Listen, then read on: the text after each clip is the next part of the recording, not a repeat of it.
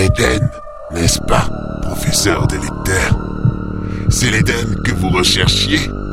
Une hypothétique planète, refuge des derniers représentants de notre peuple, le Saint des Saints, Eh, l'ultime lieu de repos. Plus que le jardin divin où tout commence, cela serait-il possible que cet Éden ne soit que la preuve irréfutable que l'humanité n'existe pas? Et que dans le chaos de l'univers, peu importe qu'elle ait existé. Ah, l'Éden.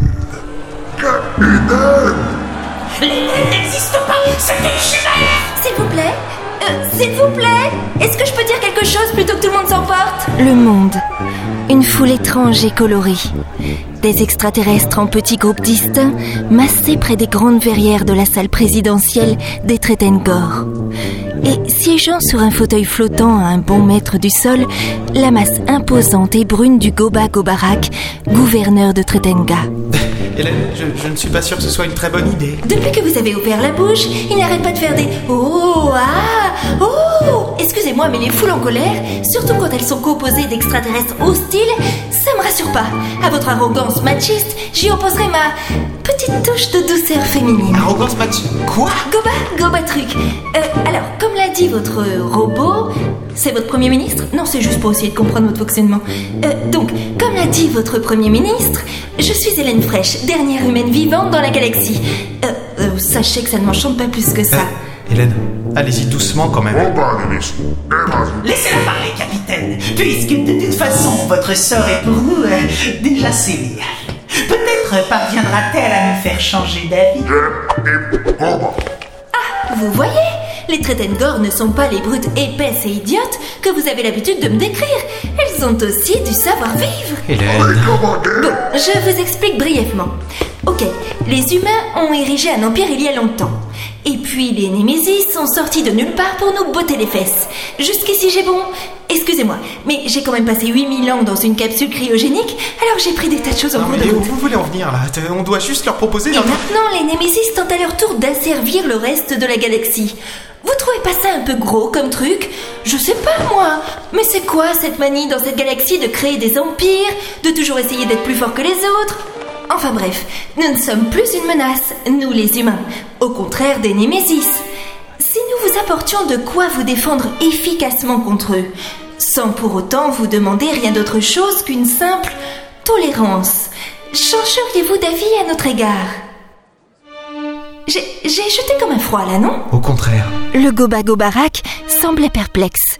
Sa bouche énorme se tordait. Était-ce là un signe d'intense réflexion chez les Tretengor?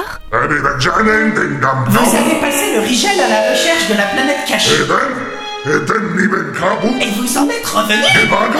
C'est là que je reprends les choses en main. Excusez-moi, Hélène. Mais j'accepte vos remerciements pour avoir attiré leur attention, capitaine. Passant devant moi, il me jeta un regard noir avant de se tourner vers le Goba Gobarak. Je ne mettrai jamais en doute votre puissance, Goba Gobarak. Et le fait que depuis notre disparition, vous êtes le seul peuple à vous opposer de façon constante au Némésis. Peu importe comment ou pourquoi nous avons pu passer l'origel et en revenir, ce qui importe, c'est que nous avons trouvé l'Éden. Le refuge de l'humanité.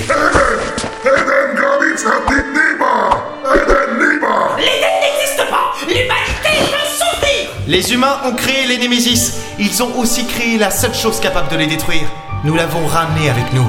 Nous avons ramené l'Éden et elle se trouve en orbite de Tretenga. Alors, Goba Goba, truc, qu'est-ce que vous dites de ça J'ai bien peur que vous ne puissiez pas tenir, honorable Goba Gobarak.